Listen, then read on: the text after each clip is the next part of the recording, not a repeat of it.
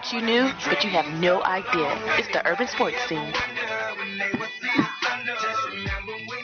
You are listening to the urban sports scene with Wole, Ray Jeezy, uh, Will T is out, uh, part of Sports Journey, sportsjourney.com. Make sure you check us out um, on sportsjourney.com. You'll find all kinds of sports content, especially for your DMV uh, sports teams, your favorite DMV sports teams like the Washington Capitals, the Washington uh, Wizards, and the Washington football team. Also, the Washington Washington Nationals. Can't shortchange that team. But what's going on, Ray Jeezy? What's up, world? As Will T used to say back in the day, when I was just saying that, I was just saying that all is well, feeling blessed. Although my time for me to be in the city on inauguration day, which was stupid. I didn't realize back when I was setting my schedule that I would be right there on North Capitol Street tomorrow. And I don't know how this is going to work based on the road closures. Wow. But I have to be in the city with all this going on. But hopefully I'll be able to get out pretty quickly. Yeah. Uh, or, or at least safely. That's the most important. Yeah, part. most importantly, it's a, it's all about being safe. You know what I mean? Right, Uh, right, right. That's the that's the most important thing. Uh, but God, God will. Well, definitely you will. In Jesus' name, you'll definitely be you'll be safe. Um, but yeah. Okay, we starting the show off with a prayer. That's Hey, bro, man, look, man. I may not say it all the time, but you, my faith is my, my faith is strong. Um, but yeah, bro, like it's a lot. I mean, not, it's a lot going on. I mean, hockey season's back. You know what I mean? We haven't done hockey in a while. We're gonna do that on the show. Um, also, we're not gonna mention it on this show, but on our um, Washington football team podcast, all burgundy and gold, everything. That's a cheap plug. Uh, we'll talk about the Washington football team um, hiring their new GM on that show. So make sure you uh go on your, you know, whatever you, wherever you search for, a podcast, go search all, all burgundy and gold, everything with the urban sports scene, and uh, check out our check out our latest show. We'll talk about the the Washington football team um hiring the, their new general manager. Uh, but also subscribe to our podcast on Stitcher, Spotify, iTunes. Tune in now and Google Podcasts. Uh, just search the Urban Sports Scene. Uh, tweet us at Urban Sports Scene and hit us up on our Urban Sports Scene Facebook page. Also join our Urban Sports Scene Facebook group. Search Urban Sports Scene, sports bloggers, sports podcasters, and sports debates. You know, Ray has said something that Will T used to say. I'm going to say something that you, Will T normally says when he's on the show. Let's get into our tradition, the pregame. Uh, here's what we have on tap. We'll talk about which free agent wide receiver sh- should the Washington football team target at 820. We'll talk about James Harden being traded to the Brooklyn Nets at 838.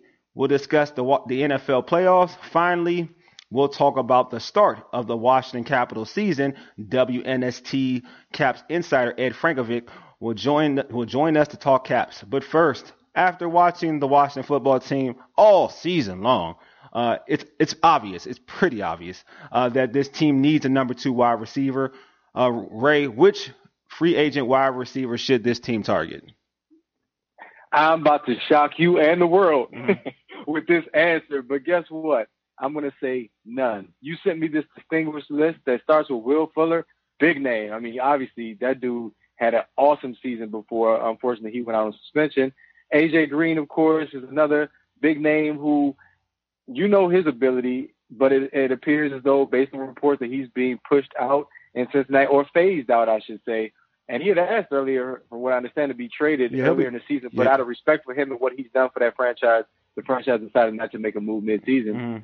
I'm not going to name every name that you sent me, not. Yeah. T.Y. Hilton included. However, I'm going to say none, and here is why.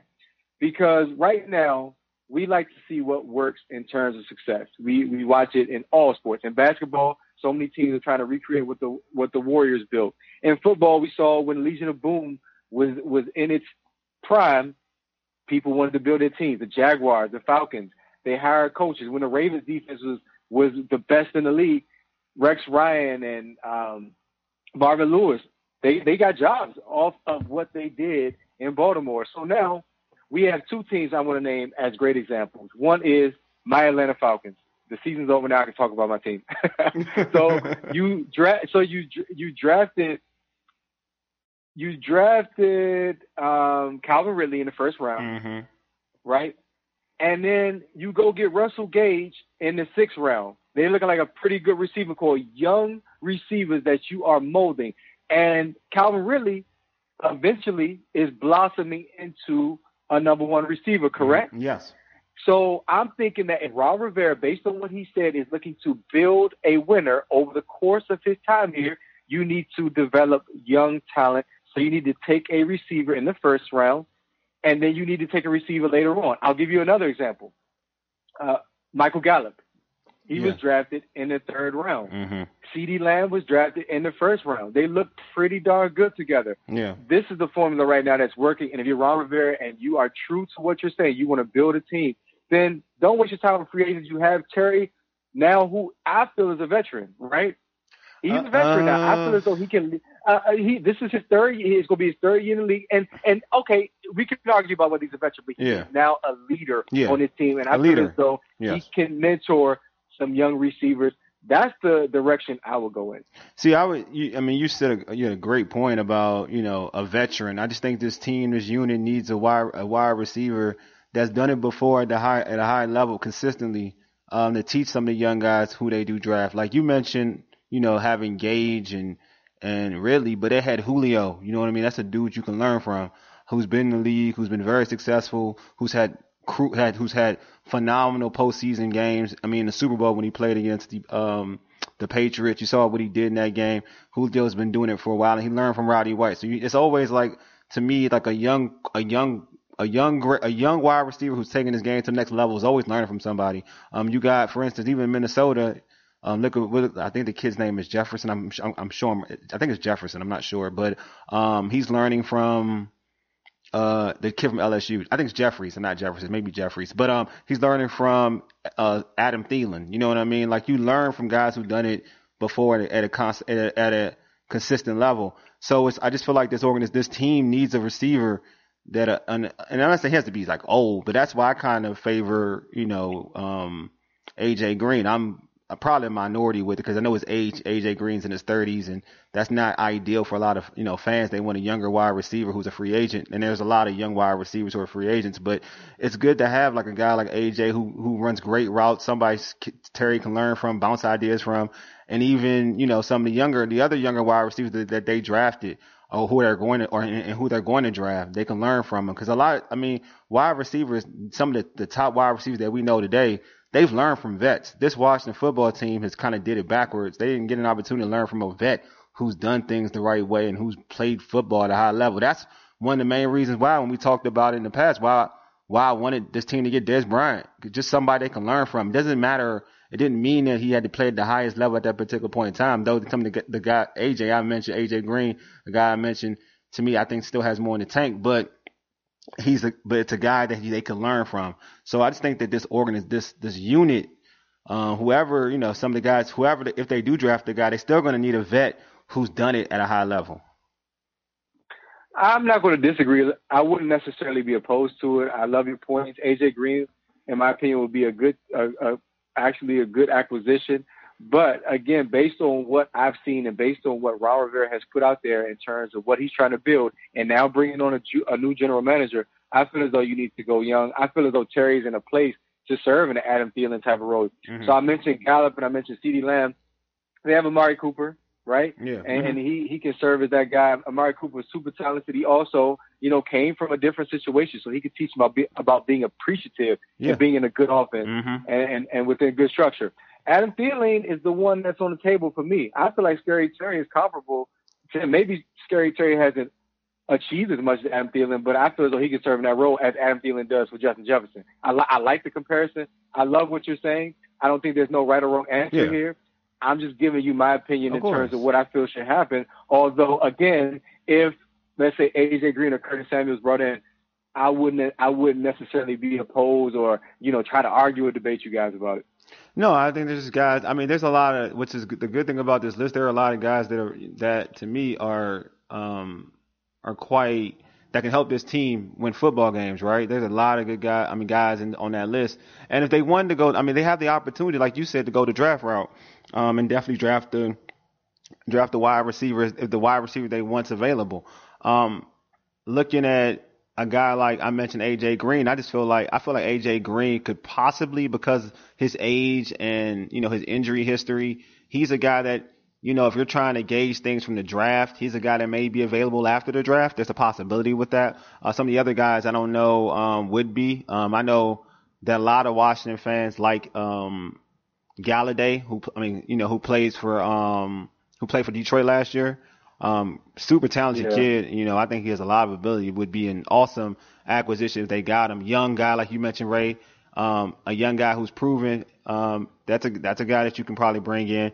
Um, it's going to cost you some money, right? It's going to cost you some money. I know. I know all Washington fans want.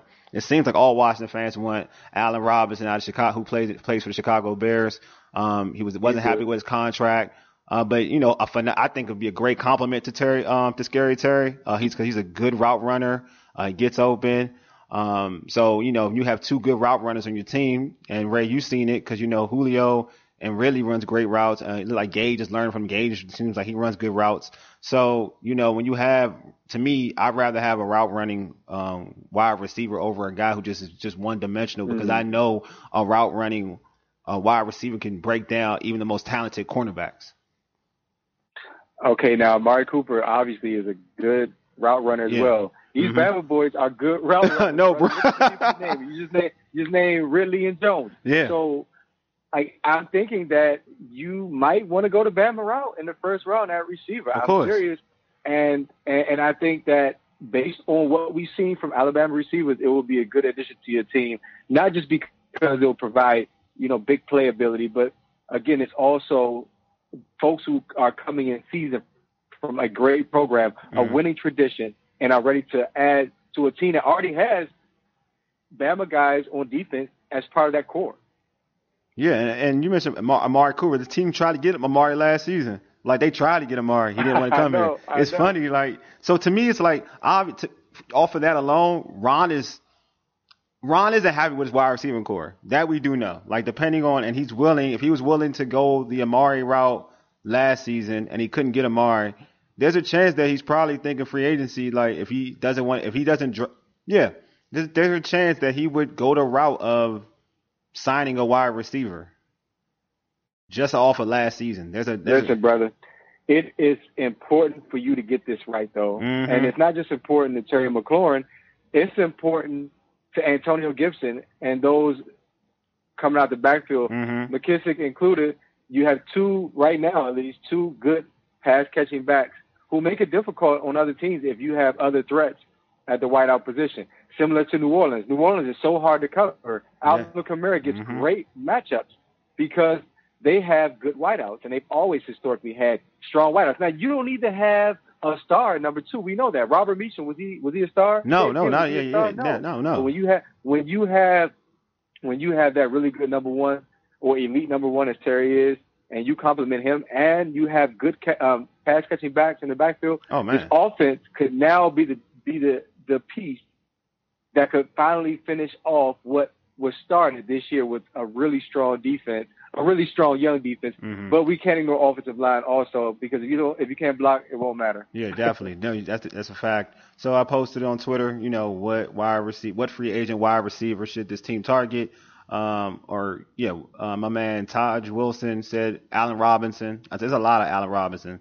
Um, Mhm. Berg, the Burgundy Zone said love Adam Adam Robinson, but I don't think he'll be he'll be coming here. Davis, Golladay, and Green. Then Green. I like. All right, so I like Davis. Davis who plays for um the who plays for uh, excuse me plays for the Titans. I love him. Like he to me he's the physical wide he's a physical wide receiver. He plays big, uh, and he's a he's a he's an awesome to me he's a real good deep deep play um, big play wide receiver in terms of stretching the stretching the football field. So and he plays physical. I think I think they they meet, they need a, a wide receiver who's very physical after the catch. Um, I think he would be a good one.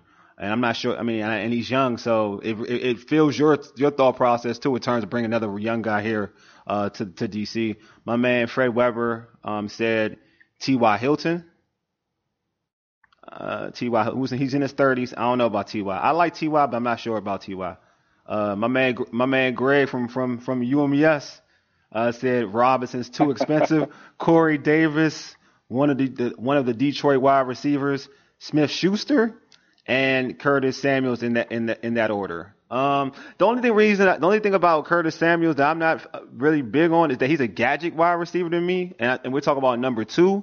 If you need a number, you need a number two. You need a guy who's who's going to create havoc for that, you know, for for the uh against the opposing defense who gets open often. We just talked. I just talked about route running and you know making sure that individual gets open. More of a possessionary type of dude that you know if Terry's not having it, he's he's out there getting you know he's out there making life easy for for uh, Scary.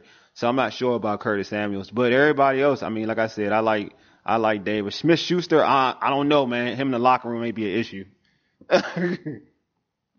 well, I agree with T.Y. Hilton. I think his best days are behind him. Mm-hmm. And one of my close friends is a Colts fan, and he's already said T.Y. Hilton is done based mm-hmm. on his assessment, and he watches them very closely.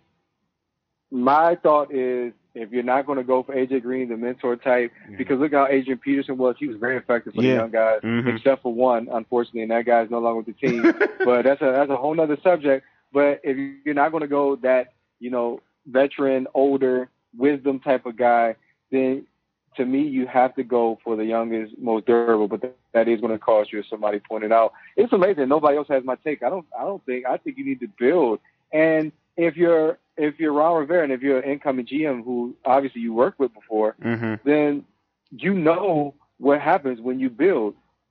The Carolina Panthers within a uh, I want to say maybe a ten year span, they made two Super Bowls. Yeah. You know, with guys like Deshaun Foster and um, um, I can't think of everybody. What you talking about? You know, but Ron, you talking about Ron, or you talking about before Ron with Fox? no, Just in, no, just in general. Just oh, they had. I mean, I'm not talking about Ron. Oh, I'm talking about Ron, and I'm talking. Oh, about Julius Peppers. You got Julius Julius yeah, Peppers. I, am I'm just saying on, on offense. Um, yeah. you, you had a running game that you know oh, DeAngelo Williams, Steve you know, Smith. Yeah. Uh, you know, guys that DeAngelo Williams obviously was a really good player. Really good pick, I'm just saying you, right? You built through the draft, and and it paid dividends. And I feel like Washington should follow that blueprint. Yeah, you, two guys who were formerly in Carolina, which showed that it yeah. worked.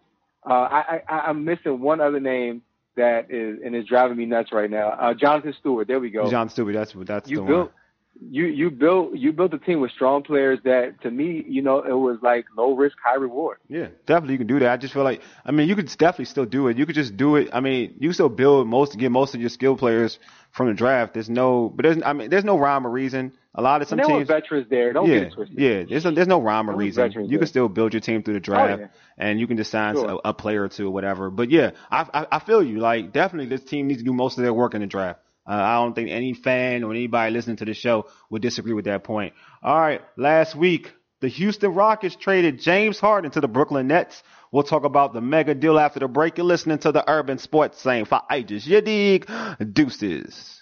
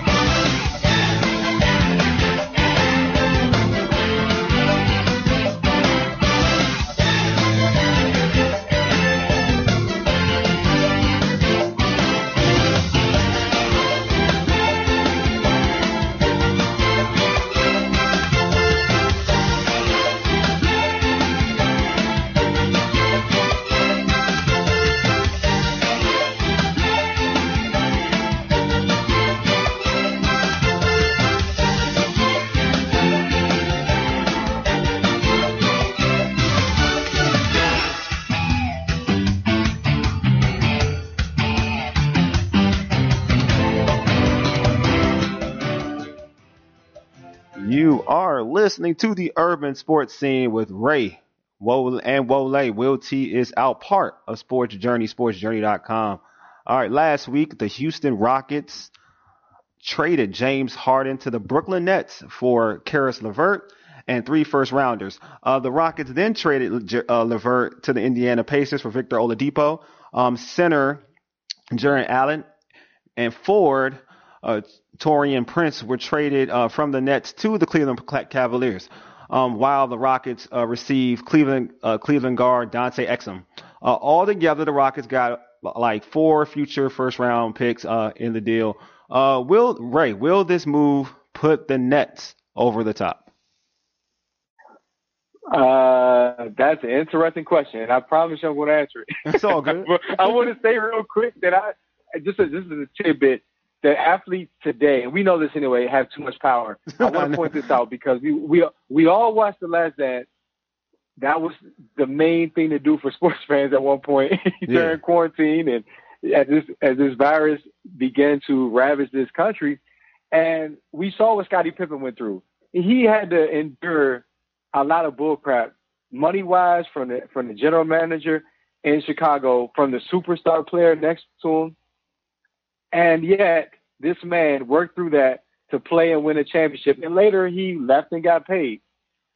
Mm. The James Harden situation was not that bad in Houston; was nowhere near as bad. And the team brought out a good young coach and and good pieces to complement him. Christian Wood, look at what he's doing, John Wall, yeah. and yet still th- this man behaves this way. I know that NBA players and former NBA players say he's happy now, and that's the most important part. Even though he recognizes and, and many recognize he can handle it differently, I still think it was the wrong move. But you asked, will it put the Nets over the top? We're talking about the Eastern Conference, or are we talking about a championship? Uh, is all about championship. This is what they. This this is why they made okay. the move. So right now, the, the defending champions are the Los Angeles Lakers. Can KD Harden, KD Harden, and and uh, Kyrie Irving, along with some complementary pieces such as Joe Harrison and PG's own Jeff Green, can they defeat the Los Angeles Lakers in a seven game series? Is the question that that comes to mind when I look at this. And I want to say, of course. Mm-hmm. Uh, but will it put them over the top? I don't think so because you were the one that really stressed to me when this trade first happened that chemistry cannot be developed this quickly. And we saw that with the Miami Heat's big three in their first season, even though they were clearly the most talented team in the league. And I, I think that just like with the Clippers last year, chemistry will be an issue yeah. when you get into the playoffs. Yeah, I just feel I'm with you. I just feel like uh I mean I think that to me there's an opportunity for them. I mean, I think they have a chance to to win it all. Like, don't get it twisted. I'm not going to say they don't.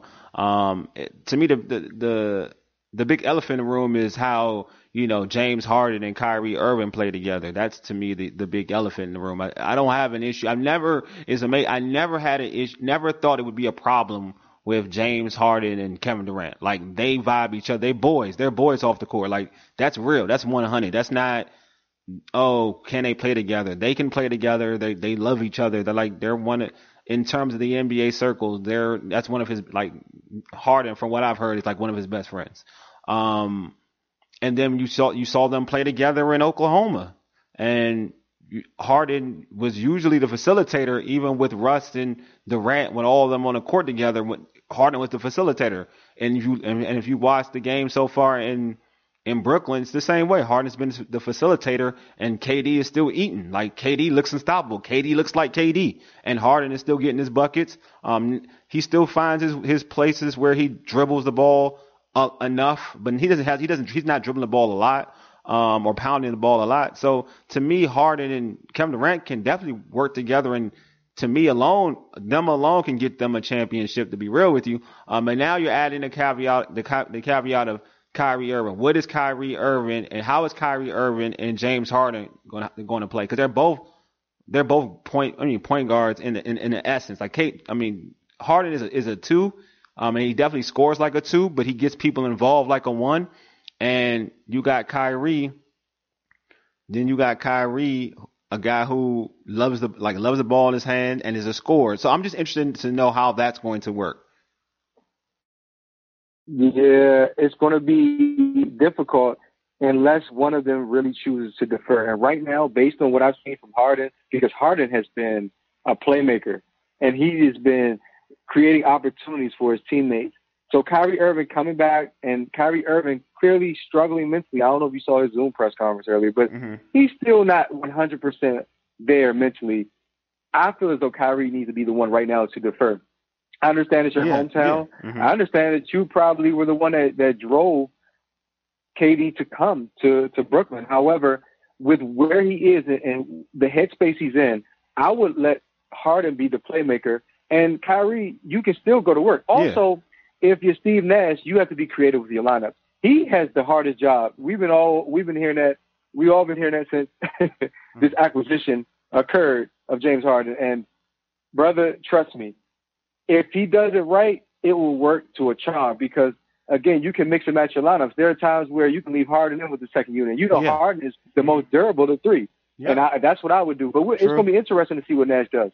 It is. It's definitely going to be interesting. Um, so how does that's that's that's that's uh that's flip it to Oladipo. How does this deal affect mm-hmm. our PG's own Oladipo? Um, do you envision the Rockets building around Oladipo and John Wall? Bro, so I am wrestling with this because if you go to Golden State and say, "Hey, are you going to build around Wiseman right now?" They're going to say, Heck, "No, we got Steph. We we expect Klay to come back. We see KD's success after his his surgery. We expect Klay to come back and be Klay."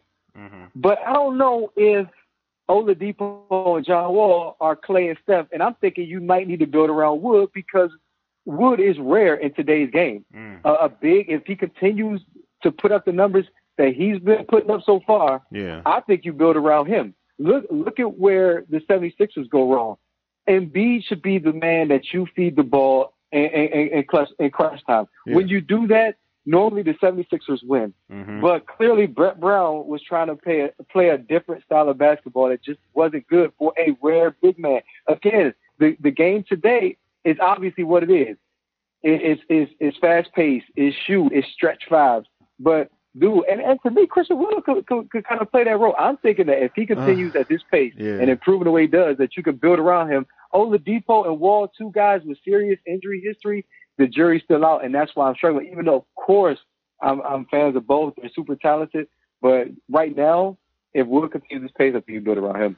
Yeah, I don't know. See, I watch Wood, and, and, and like his numbers are, are, crazy, but when you watch him, there mm-hmm. are limitations with them. Um, Okay. Limit, there are certain limitations. Like when he don't play defense either. Like you know his defense, he gets he blocks shots though, but he don't really. His defense is kind of light, but that's because he's his light frame though. Real talk. Um, his th- his three point percentage this season has been spotty. I mean, twenty. But I think he's shooting like twenty nine percent, like close something something like that. But the last game that I watched him play against the um Spurs, he was he was on fire. He was hot. Um, but he like you said, he's skilled. He's definitely a guy who can score, score the basketball not as efficient as a guy that I would like. I think he's more efficient when he's playing with a point guard like a a, a playmaker like a James Harden, um, John Wall type of player. Like so, you don't have to. Like I agree with you. If you bring the appropriate point guard, um, you he can get buckets because him on the on the lob, like on the screen and roll for the lob, is almost like an unstoppable play because he does have the ability to pick and pop, and he does have the ability to roll to the basket. So you know what I'm saying. So it's he you can build around that. You know what I mean? There's some things he can work on in this game to be like that dude, but I, I'm like, I'm, I do see like there is an avenue for him to be the guy. Like I won't even like lie about it. There is an avenue for him to be that type of dude, but Absolutely. he does need to work on certain things to, to, so that can happen fat sooner, sooner, sooner rather than later. Cause the NBA ain't gonna wait for you to be that dude. You know, they're not gonna wait for you that long. Like you gotta, you gotta be that dude ASAP. You know what I'm saying? So he does have the ability. Don't don't get it twisted. Like the dude is athletic. He finishes well around the basket. You know what I'm saying? Like he's an he's a good three point shooter from you know from his track record. This season has been kind of iffy, but he is he is he is a decent three point shooter and he can stretch and he can roll. Like he's the main the mar like folks thought DeMarcus Cousins was going to start when when he signed with the Rockets and he's not because of how good this kid Kid Woods is. Yeah, it's an interesting question because both Wall and Oladipo have shown that they can they can pretty much carry franchises. Wall, I don't care what nobody says. I feel as though he carried the Wizards. I mean, he he made all of us forget about the Gilbert Arenas era, how that ended. Yeah. And you you saw playoff basketball consistently here in Washington, which is is we know home team sports baby Steve Buckhead. we grew up watching Tom Hammonds and Tom Gugliotta. We love Calbert Cheaney. He's coaching in the G League now, but it wasn't a lot of playoff basketball right here. Can I go on Ledell Eackles? Can I? Can, can, can yeah, yeah, you can. You can. Yeah. You can do it for me, bro. Chris, Chris Whitney, Michael Adams. bro, you can do it. Listen, Don, MacLean. Don, can, Don, Don MacLean. Can, can, Don MacLean. Can we? Kevin Duckworth. Can we do this? Do you want to do this? Listen, brother. Hey, you the man. You the man. Listen, that's the reason. That's a, that's, not, not, not Mark, but Brett. Do you want to do this?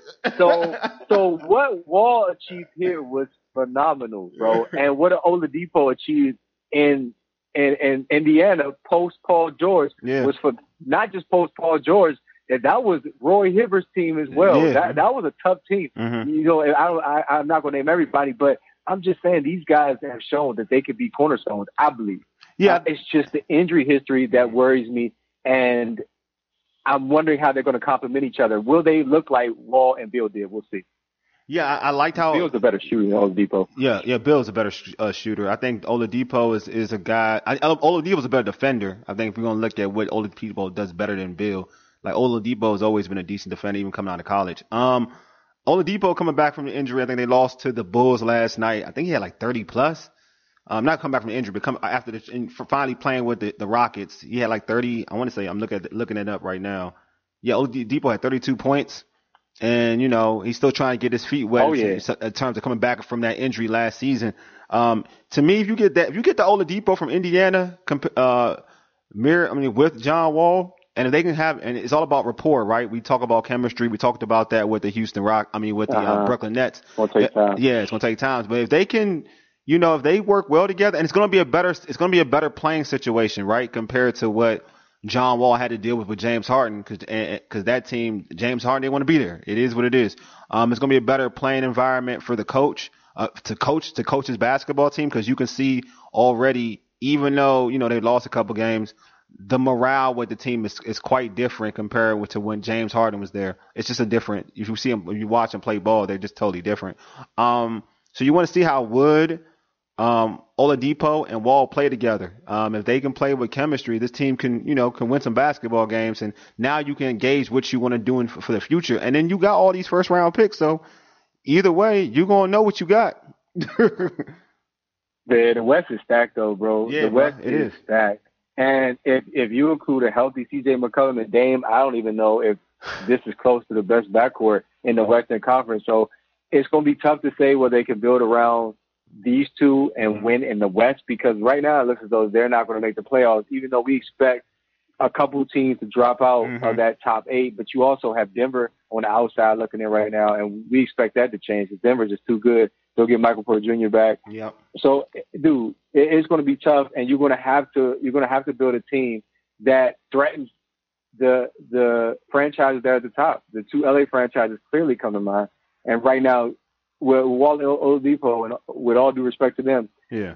you talking about Kawhi and PG, Oh, my and God, LeBron, tough, and, and AD. It's too tough. You know, it, it, it's it's not going to work. You're going to have that team concept, which Golden State proved that you know chemistry, what you just mentioned, Yeah. goes a long way, man, along with the talent. And also hard work, man. I watched the Warriors come back from a 19 Oh, point yeah. lead against the, the Lakers last night, and that was hard work and grit, dog. That was hard work and grit. True, It's true not stuff, not as stuff. They're not as they're not the Warriors team of old, but they they work harder. Like I don't I don't know how- they work harder, and you see it. And I just I think that in in today's NBA, if you are hustling for every play, you putting you putting that that defensive ter- determination out there on the court, you can compete in a, in a bunch of in a bunch of NBA games. There's a lot of there are a lot of talented NBA players, but not a lot of guys who work extra hard in the NBA. So I think you outwork somebody, you have an opportunity to kind of, you know, get some wins under your belt. But you know, only time will tell. Like the the main theme of this show so far is chemistry, so they're going to have to build chemistry. So we'll talk about the NFL playoffs uh, after the break. You're listening to the Urban Sports Scene for ages. Yadig Deuces.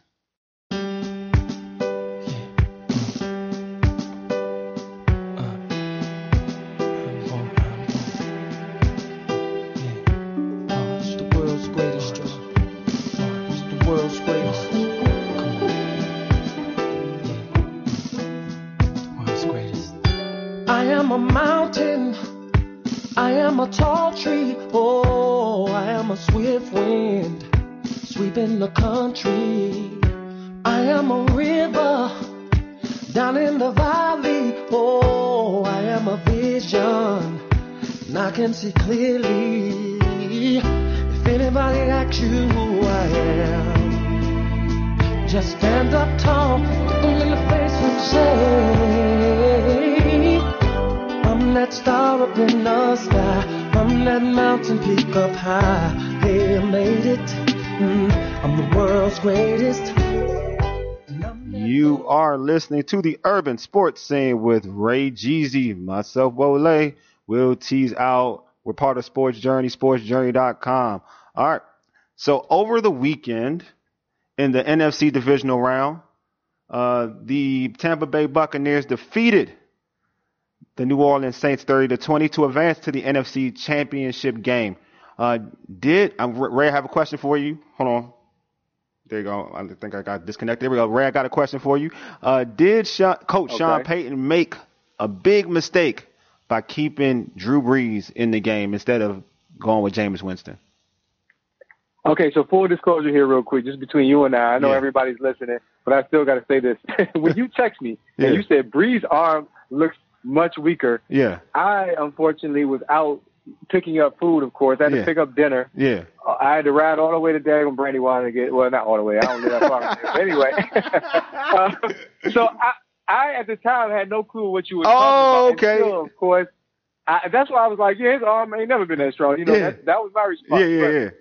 Anywho, I, I get home and I and I turn on the TV. Everybody watching that game clearly saw that Drew Brees did not have any arm strength. I mean, I had, I could have got the ball downfield better than he did.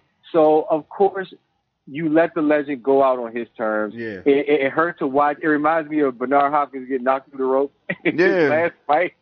You know, it reminds you of Miguel Cotto fighting with that grotesque injury in his last fight. Mm-hmm. It, it hurts, but when you accomplish so much in your career, you earn that right. However, if your goal was to win a Super That's Bowl as a franchise, that's the Sean thing. Payton, brother, you definitely left.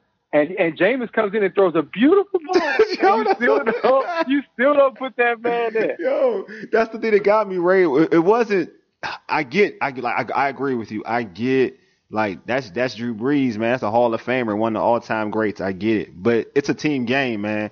And you got the you got the first you got the second seed of the the second seed of the NFC for a reason, bro. Like your goal is to win a championship. It isn't to to worry about one's ego. You know what I'm saying? I'll give you a prime example. Um, Tom Brady, uh, his the year that he won the Super Bowl. Um, Eric Bledsoe, I mean not Drew, Drew Bledsoe, Eric, Drew Bledsoe Drew was Bledsoe. One, yeah, Drew Bledsoe was one of the best quarterbacks in the league at that particular point in time. Like he was, Uh-huh. he was a top tier quarterback.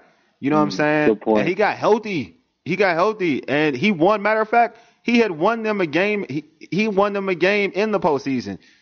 He was like, Coach Belichick was like, you know what? I still feel that Tom Brady gives me the best chance to win. He could have been like, you know what? I owe you, Drew. Like the we we owe you to give you this opportunity to win to be the starting quarterback in this Super Bowl game.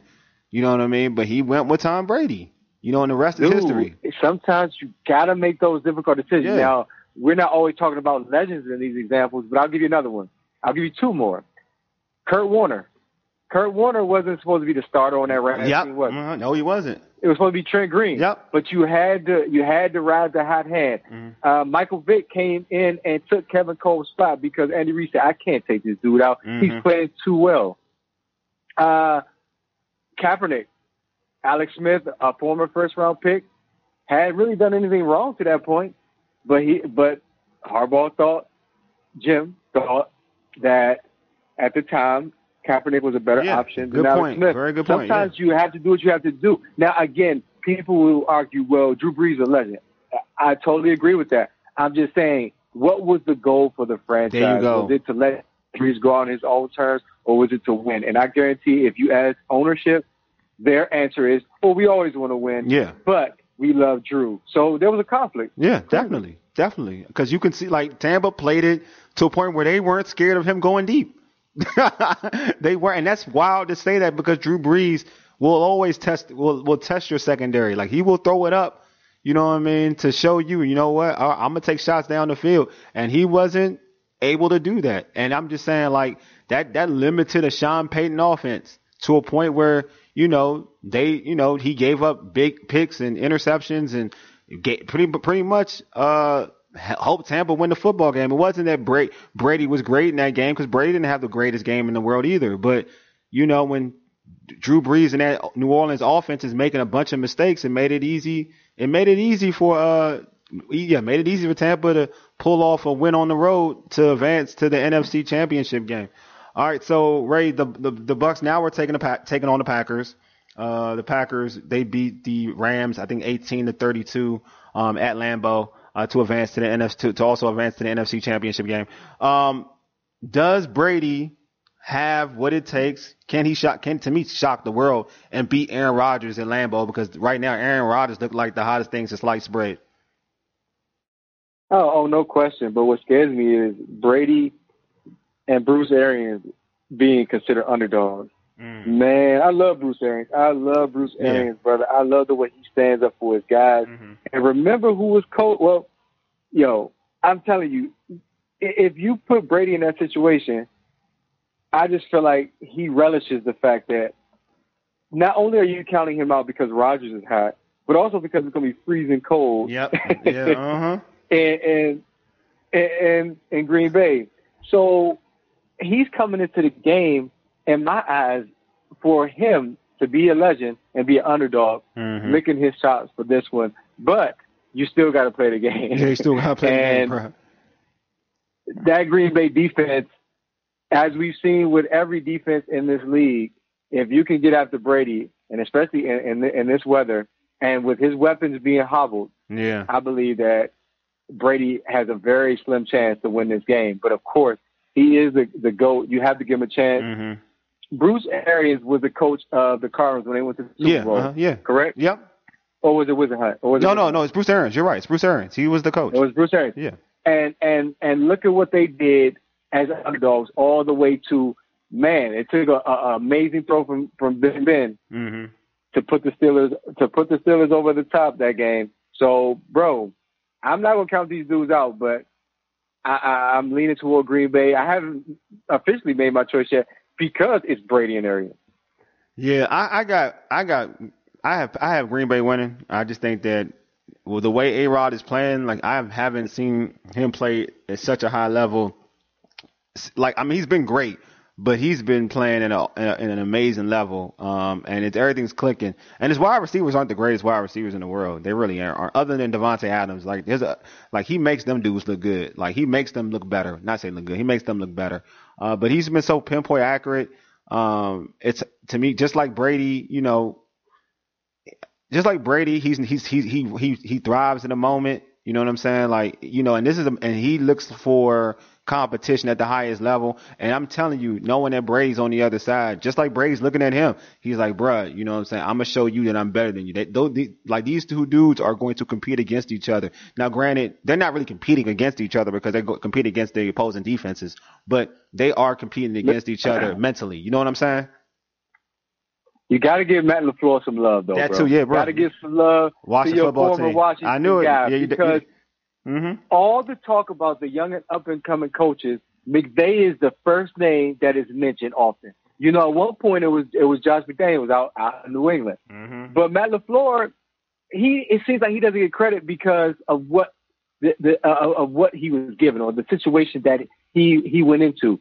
But dude is awesome. I, I Oh, feel great. it's going to be a good chess match between him and Arians. Yeah, I think it's a great. I think it's a great. I think it's an amazing coach. I, to me, Aaron Rodgers wasn't what he was still doing Aaron Rodgers stuff, but he wasn't accomplishing this as, in terms of what this team is doing. Like this team is more I know balanced because of discussion. yeah, this team is more Yeah. balanced because of McFleur, like uh, LaFleur, and every, this team isn't just Aaron Rodgers. It's a lot. It's like the running backs. It's Aaron Rodgers. It's the tight ends. It's it's the offensive line, the improved offensive line. It's the it's the play calling. Like this team is is doing more as a unit offensively than they've ever done because it used to be a Aaron go play a street ball with that football. Like hey just just scramble you know what I'm saying stall some time and then make the perfect pass. You know what I'm saying? Now it's more structure to to what uh Green Bay's offense has been in the past. So yeah I think I'm with you. This dude has been amazing for this team um, so let's go to let's talk about the Baltimore Ravens. Baltimore Ravens lost a tough one to the Buffalo Bills, 17 to three. Um, in the in the AFC divisional round, Lamar Jackson threw a tough pick, a pick six in the red zone to pretty much end the Ravens' chances of winning that football game. Um, in the future, what does Lamar need to get over the hump? Man, that is such a good question. First of all, we focus in on Lamar because he's the face of the franchise. He makes the spectacular plays, Mhm. and he's earned the right to, to become the face of the franchise. Most of the time, the quarterback is. Let's just be honest. Yeah. No matter what, Mhm. you know, you you always have guys who who contribute, but the, the the quarterback is the face. And again, Lamar's earned that right. However, it's about what's around Lamar. I believe that's going to get him over the hump. Because look, people are going to say, "Oh, he needs to get better as a passer," and, and and trust me, there are areas that he can improve upon. But there are some things about his game that aren't going to change at this stage of his career. He's been playing a certain way his entire life. It's just something like they, like people try to change or coaches try to change Tim Tebow. It wasn't going to happen. It's just cer- certain attributes, you know, certain guys have it, some guys don't. So do, Lamar does not need to be the greatest passer for the Ravens to win. The Ravens played a great game. Uh, uh, that pick six obviously made a 14 point game, but other than that, how many points did Buffalo's offense really score? They don't, they didn't yeah. score a lot. You didn't do anything. Yeah. So the defense is always the defense is always consistent in Baltimore. It's just the weapons on the outside. If you give Lamar, we talk about Washington needing some help with the receiver. The Ravens not only need a number two, they need a number one. Hollywood is a really good number two, probably actually, but Yeah. they need a number one receiver. It's they cra- need a number one receiver, and they need a uh, they need a consistent running game as well. Yeah, I think that. See, I Even like Hollywood a lot. that running game amazing, I like, so- I like, I like Hollywood. Yeah. I like Hollywood a lot. Actually, it's funny because I do like Hollywood a Of lot. course. Um, I think Hollywood. Would He's be, not number one on well, I don't know. You know what I'm saying? No, I'm gonna be real with you. Nah, you can call me whatever. You know, I don't care. Um, uh, the thing about Hollywood, I, I put it this way: I think Hollywood would be have fan, fantastic numbers if he played with a Patrick Mahomes type of quarterback. Then we would the, the the narrative would be different. The narrative would be different. Like I know what you're saying, like a number one.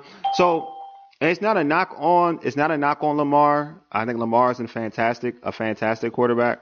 Um, it's not a knock on him at all. But I just think that, like I th- to you, to your point, Ray, I feel like you know you just get your off one your offensive coordinator has to be better. Um, and you just gotta know what you got. Like, yeah, he's everybody's not going to be Aaron Rodgers. Everybody's not going to be Brady. Everybody's not going to be Brees. Everybody's not going to be Patrick Mahomes as a passer. That's not. Everybody's not those individuals. If they, everybody could be that individual, then they would be that individual. All right. Lamar is blessed with a skill set that can still win you championships. You know what I'm saying? And if you give him talent, you give him enough talent to what to to, to fit his skill set, then yeah, you can definitely do. He can definitely you know get him over the hump. I don't. I, and someone put, uh, mentioned this on a in a Facebook group. I mean a Facebook group. Um, I think one, it's called um. It's a Ravens Facebook group, but they said pretty much Lamar won a playoff game. That's what his. That's what. That's that's what. That's what. To me, that was his next step because he didn't win a playoff game. He won a playoff game. So to me, that's his next step. That he he he completed that step. Now it's about you know doing what he, what this team expects. This team expects to win Super Bowls, win, go to go to the Super Bowl, win a championship, and I think Lamar can do that. To me, this, he's still young. There's time. Like I have all faith in LeBron, Lamar. We haven't seen the best of Lamar Jackson. Period. You know what I'm saying? We haven't seen the best. of him. So I'm with my Baltimore family yesterday, Mhm. and their argument was Joe Flacco achieved more with less that receiver than they're what different. the Ravens currently They're- have. yeah, they're right. different. And and I, I didn't necessarily I didn't necessarily uh, agree with that because Todd Heap was one of the top tight ends in the league, and that defense was a historic defense. Yeah, it's still different. Uh, yeah. But but I do I do believe that the Ravens are not far off collectively. Yeah. In in the Facebook group, it's called uh, Ravens. You, you need to add a receiver. You can argue. You can argue Marquise Brown is, is a number one. uh, It maybe he is a number one, I but don't- you still got to have other pieces to No. fit around around Marquise Brown No, at no. the receiver position. no, I, I agree. I'm not saying Marquise Brown is number one. I just did, I, I think the jury's still out Mm-hmm. on Marquise Brown. Put it that way. I just feel like He's talented. He yeah, was he's talented, open, bro. He get open, at the end of man. He get open. Like he do Well, get 'cause open. he's, so- he's he's so fast. He's- yeah. He's so fast. But you do. I know what you're saying. But, Like he, but his hands aren't the, his hands. Now you talk about uh, uh, what's his name in Seattle. You talk about DK Metcalf's hands. oh yeah, yeah, yeah. He's that may not be. Hollywood Hollywood has drops. Yeah, I And believe you. another issue. Yeah, I believe you. I'm not knocking. I'm not saying that he can't. I'm not saying he's a number one. I just think the jury's still out on him. Like as a number, like I think he, if you put him on a different squad, like when a, a passing oriented squad, Oh, he's a baller. he could be a baller. I'm just saying, like, Of there's, but, but again, that's not Lamar. Like, I, I hate when people try to make somebody into something they're not. Like, not every, like, it took, and he's not, that's not Lamar now. It took Russ how many years to be this guy? Like, Russ was, couldn't throw for, th- wasn't throwing for 300 game yards. manager. You know what I'm saying? He was throwing for 200 yards, and now he's a 300, 400 yard passer. So it's, it, he's still young. He's still evolving. You know what I mean? You know what I'm saying? See, to me, his skill set is different, though. I, Yeah. I feel as though Russ has better mechanics I feel as though Russ is just uh, Russell Wilson. By the way, Mm. um, I, I just feel as though he's just a better quarterback and, and multi in many different facets. Lamar is just an amazing athlete. Yeah. Bottom line, that happens to play the quarterback position and improves every year. He improves every year. That's, but- yeah, he does. But he does not have that passer ability that can carry a team a la some of the greater quarterbacks. yeah. Peyton Manning always comes to mind as a man that could camouflage a bad defense. Yeah. Even Tom Brady, of course, could play on New England teams that had meh type of talent. Exactly. He was just I that agree. good, you know. So, and nobody is asking Lamar to be Yeah. that guy. Like I said, I feel as though the focus and the criticism falls too much onto him when, you know, he's not always given the right opportunity. You mentioned offensive coordinator. That's Oh, my- another yeah. area that the Ravens, of course, have to look at. Yeah, they should. I think they're doing. I'm with you. They he gets too much of the blame. How you use the run game. How you know? use the run game? That too. Yep. That definitely. So again, Yeah. so in a tough AFC divisional playoff ma- matchup, the Kansas City Chiefs defeated the Cleveland Browns 22, 22 to 17. Patrick Mahomes got knocked out the game with a concussion. Uh, do you think he plays Sunday uh, in the AFC Championship game against the Bills? Um, and if he doesn't, are the Bills the fav- the favorites? Of course, the Bills are the favorite if he does not play. Although what I saw from Andy Reid and Eric Bieniemy shows that they have faith in the guys, and you still have the uh, most amazing weapons in the league with Kelce and Tyreek Hill. So you don't necessarily have to deviate that much from your game plan, but also it creates the element of the unexpected. Look at the, look at two guys, two four stringers we watch in Baltimore and in Washington come in and have success in the playoffs. If if you're now preparing for Chad Henne, you don't know what you're going to expect, Mm. and that's hard to game plan for. And on the flip side, of course, Mahomes is Mahomes. Yeah. So I'm not going to say the Bills are heavily favored in Mahomes doesn't play because you still have to game plan for the best tight end receiver tandem in the league. Yeah, I, I still think Kansas City will still take that dub, take that win. I just feel like they still have a lot of talent in terms of the skill positions to kind of get W to get a W in this game. Um, if and I, I, I'm thinking that Sammy Watkins will probably play in that game, so they'll they'll get an added uh, an added player 'cause he didn't play against. He they don't finish drives well, if you ask me though. They, do don't either. They don't. well. Kansas City in general, they don't. I agree. They just don't. They don't. Yep. I totally agree. All right, the NHL season is back, and the Caps are 2-0 and one. Right now, they are tied with the Pittsburgh Penguins four to four. I, I don't know if the Caps play defense. I ain't gonna lie to you. WNST's Ca- Capitals insider Ed Frankovic will join the show to talk of Caps after the break. You're listening to the Urban Sports Scene. For Aegis, your dig, deuces. I thought Will was here. I don't Hey, know guys. why. hey, hey, Ed. I got, I got, I got, I got loyalty, got royalty inside my DNA. Quarter piece, got war and peace inside my DNA. I got power, poison, pain, and joy inside my DNA. I got hustle, though, ambition, flow inside my DNA.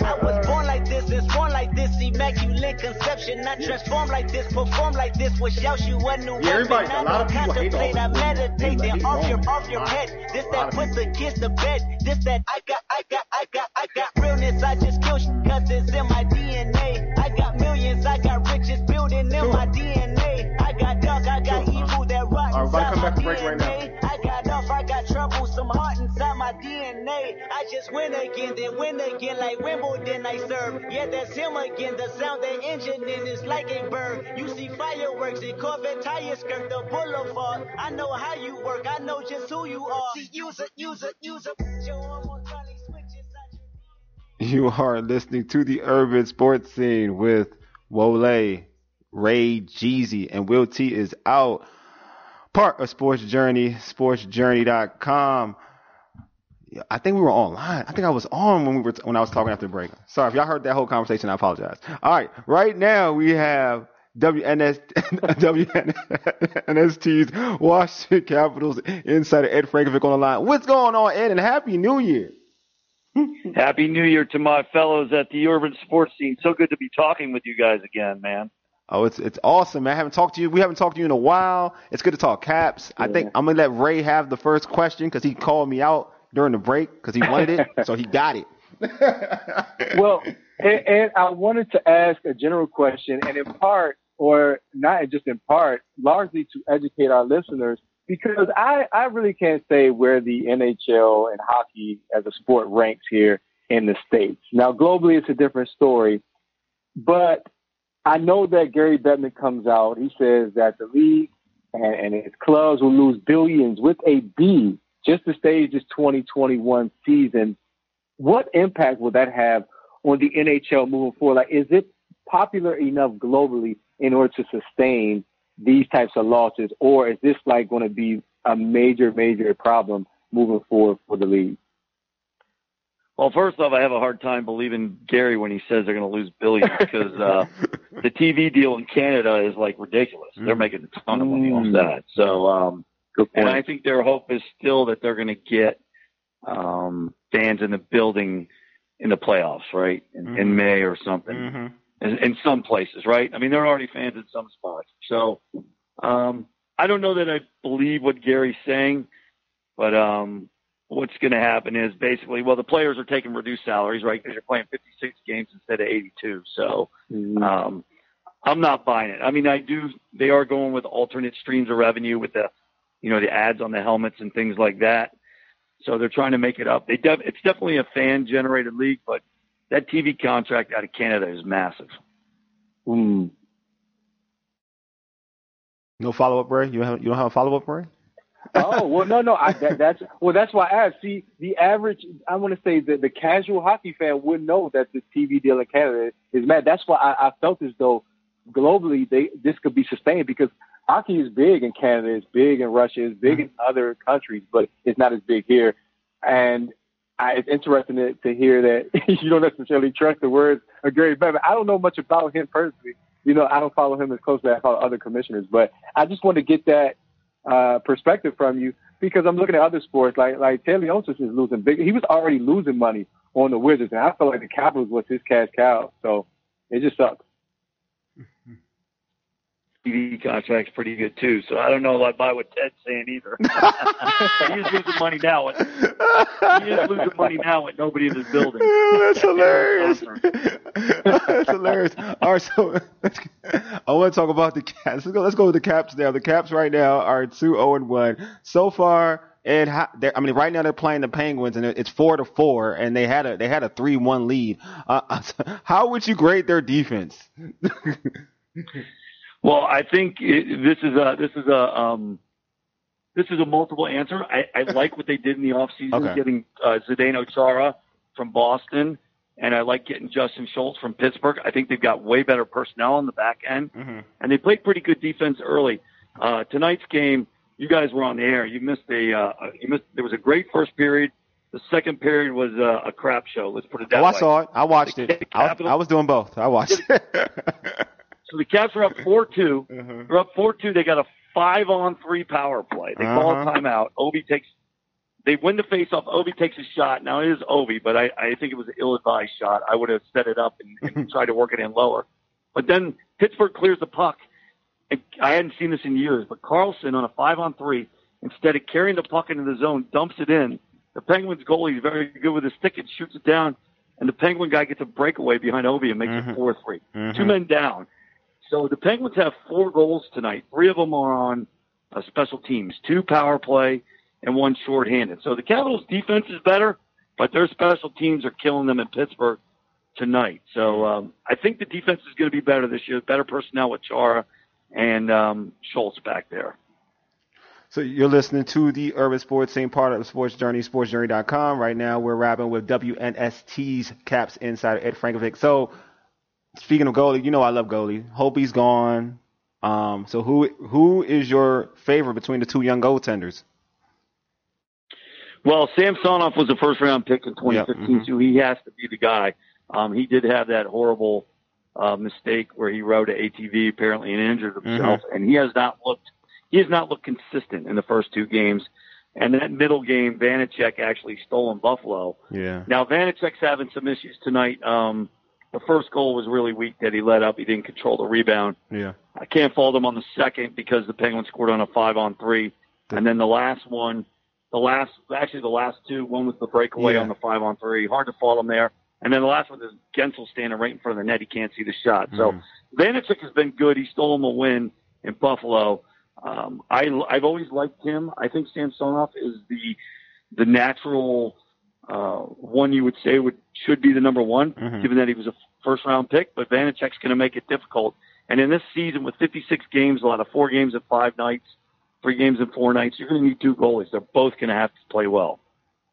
So okay, so because I'm trying to. So in this game here, so what's the what's the like? So basically in this game here, the only issue is there is the penalty kill.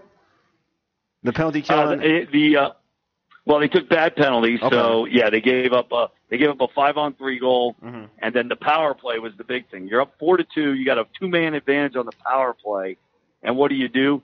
You give up a breakaway to make it four three. So you instead of going five two, it's four three. So um, just not really smart hockey.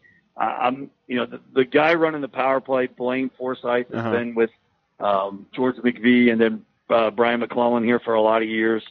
At some point, he's got to be moved out if this continues where they keep making these mistakes on the power play and because that's his job his Mhm. job is the power play and right now that's costing them in this hockey game Would you say it's lack of concentration, or just or that is over really overall coaching? Overall coaching i mean come on john carlson's got to be i mean they i didn't like that the face off they you know the face off was really quick and they tried a 45 foot shot of Ovi. Now, granted, it's Ovi with the best shot in the league, but Yeah. from 45 feet out with a five on three, you really want to move that in closer like Pittsburgh did and get a tap in, right? 'Cause Mhm. You got you're going to have passing lanes and you can move in close, and then just to dump it in on a five on three. I mean, I don't know. John Carlson's got to know better than that. I don't know if the coaches are telling him to do that, but five on three, you have all that room coming across the blue line. They're backing up. You should be able to carry that in and set it up. So that was a huge mistake. So so I want to go offense now. I want to talk with my guy Kuzi. Uh, Kuzi, Kuzi. Obviously, we all know about Kuzi's uh, great Stanley Cup run for, to help win to help the Caps win the championship, uh, win the Stanley Cup. Is it na- is it Kuzi's time to now become a star? You know, it's he's borderline. He's even after that season, still been borderline. He still hasn't to me. I feel like he's underachieved. Is it now? Is now is now the right time? And I know he started off a little slow, but, but tonight he's, he's got a he's got his first goal of the season. But is it his time now? It has to be. It has to be, guys. And you're absolutely right. He has underachieved, underachieved since that run. We saw what he could do under uh, Barry Trotz and Lane Lambert. Lane Lambert is a great forwards coach. Went with Barry to seem to reach Kuzi. He got Kuzi to play at the level he needed to play at. He has all the talent in the world, but he tends to be flaky and very inconsistent. And that first 10 games of the next season, he was good. Mhm. And since then, he has vastly underachieved. Tonight, I agree. He's going to the net. He's making good plays. He could have two goals. He's got one. Mhm. He needs to be consistent. He can't be this guy that's one of every four, one of every five, one of every six or seven games. He needs to be consistent from period to period. And, and so far, this Caps team this year has been very inconsistent from period to period. Mhm. They basically played 20 minutes a night Yeah. so far. They had a great first period, and the second period was awful. Kuznetsov has got to step up. They want to go anywhere in the playoffs. He's got to be the guy because Backstrom's going to do the first line. Eller's a good third line, but they got to have Kuznetsov running that second line. And if they don't, they're not going anywhere. I, I agree. At least Tom Wilson stepping up. He has, he has two goals tonight, uh, three goals for the season, I believe. So Tom Wilson's a guy who's definitely stepping up. Yeah, he's the heart and soul of the team. To be Mhm. honest you nailed that one. The players love him. He plays hard. He hits. He's physical. He kills penalties. He, he's a real team guy. He's a future captain. If Ovi ever retires, he'll be the next captain. Um, yeah, he, he he has blossomed into it. Last year, he blossomed into a Yeah. you know a, a high end player, close to a star in this league. Um, no doubt about it. Definitely. Hey, well, Ed, thanks for being on. We're going to try to get you, th- I mean, throughout the season, and hopefully we got a, a, a repeat of what we had a couple years ago. Would love to. Anytime you guys want me, I'm on. I'll happily go on the urban sports team, man. You, you guys are my guys. I appreciate you, Ed. You have a blessed one. Thanks for being on. Got to Hey, talk some Ravens too, you Ed. Yeah, talk yeah. some Ravens too. We'll talk gonna some Ravens too. We'll talk some Ravens too. Yeah, we will. We're gonna watch this offseason. Get some rec- get some receivers. De- okay, definitely. All right, Ed. You take care. You too, guys. All right, but that is again that is Ed Frankovic from the WNST network. Um, Ed is the Washington Caps uh insider, so make sure again you go on w WNST.net. Uh, you check out Ed's uh, articles. Ed writes for that particular website. All right, man. Um, we already kind of made. I mean, we I made my NFL um championship picks on the show. I kind of already said who I thought was going to win the game, but uh, you can check our picks officially out at the uh, Football Garbage Time website, which is at which is www.footballgarbagetime.com. Um, It's part of the it's part of the Urban Sports Scene Football Garbage Time Challenge. Will T's in second place. Ray is in sixth place, and I'm in eighth place. It's been a it's been a hard drop. Anyway, uh, football garbage time uh, times Hakun Wong is in first place, and the homie George is now tied for third place. Hey, so make sure you subscribe to our podcast on Stitcher, Spotify, iTunes, uh, Tune in and Google Podcasts. Just search the Urban Sports Scene. Also tweet us at Urban Sports Scene and hit us up on our Urban Sports Scene Facebook page. And make sure you check uh, check make and make sure you check out Sports Journey at sportsjourney.com for all your DMV sports content. Uh, appreciate everybody for listening to the show. Always appreciate my homie Ray Jeezy. You've been listening to the Urban Sports Scene for ages. You dig? Deuces. A mega. Leaders out, big homie.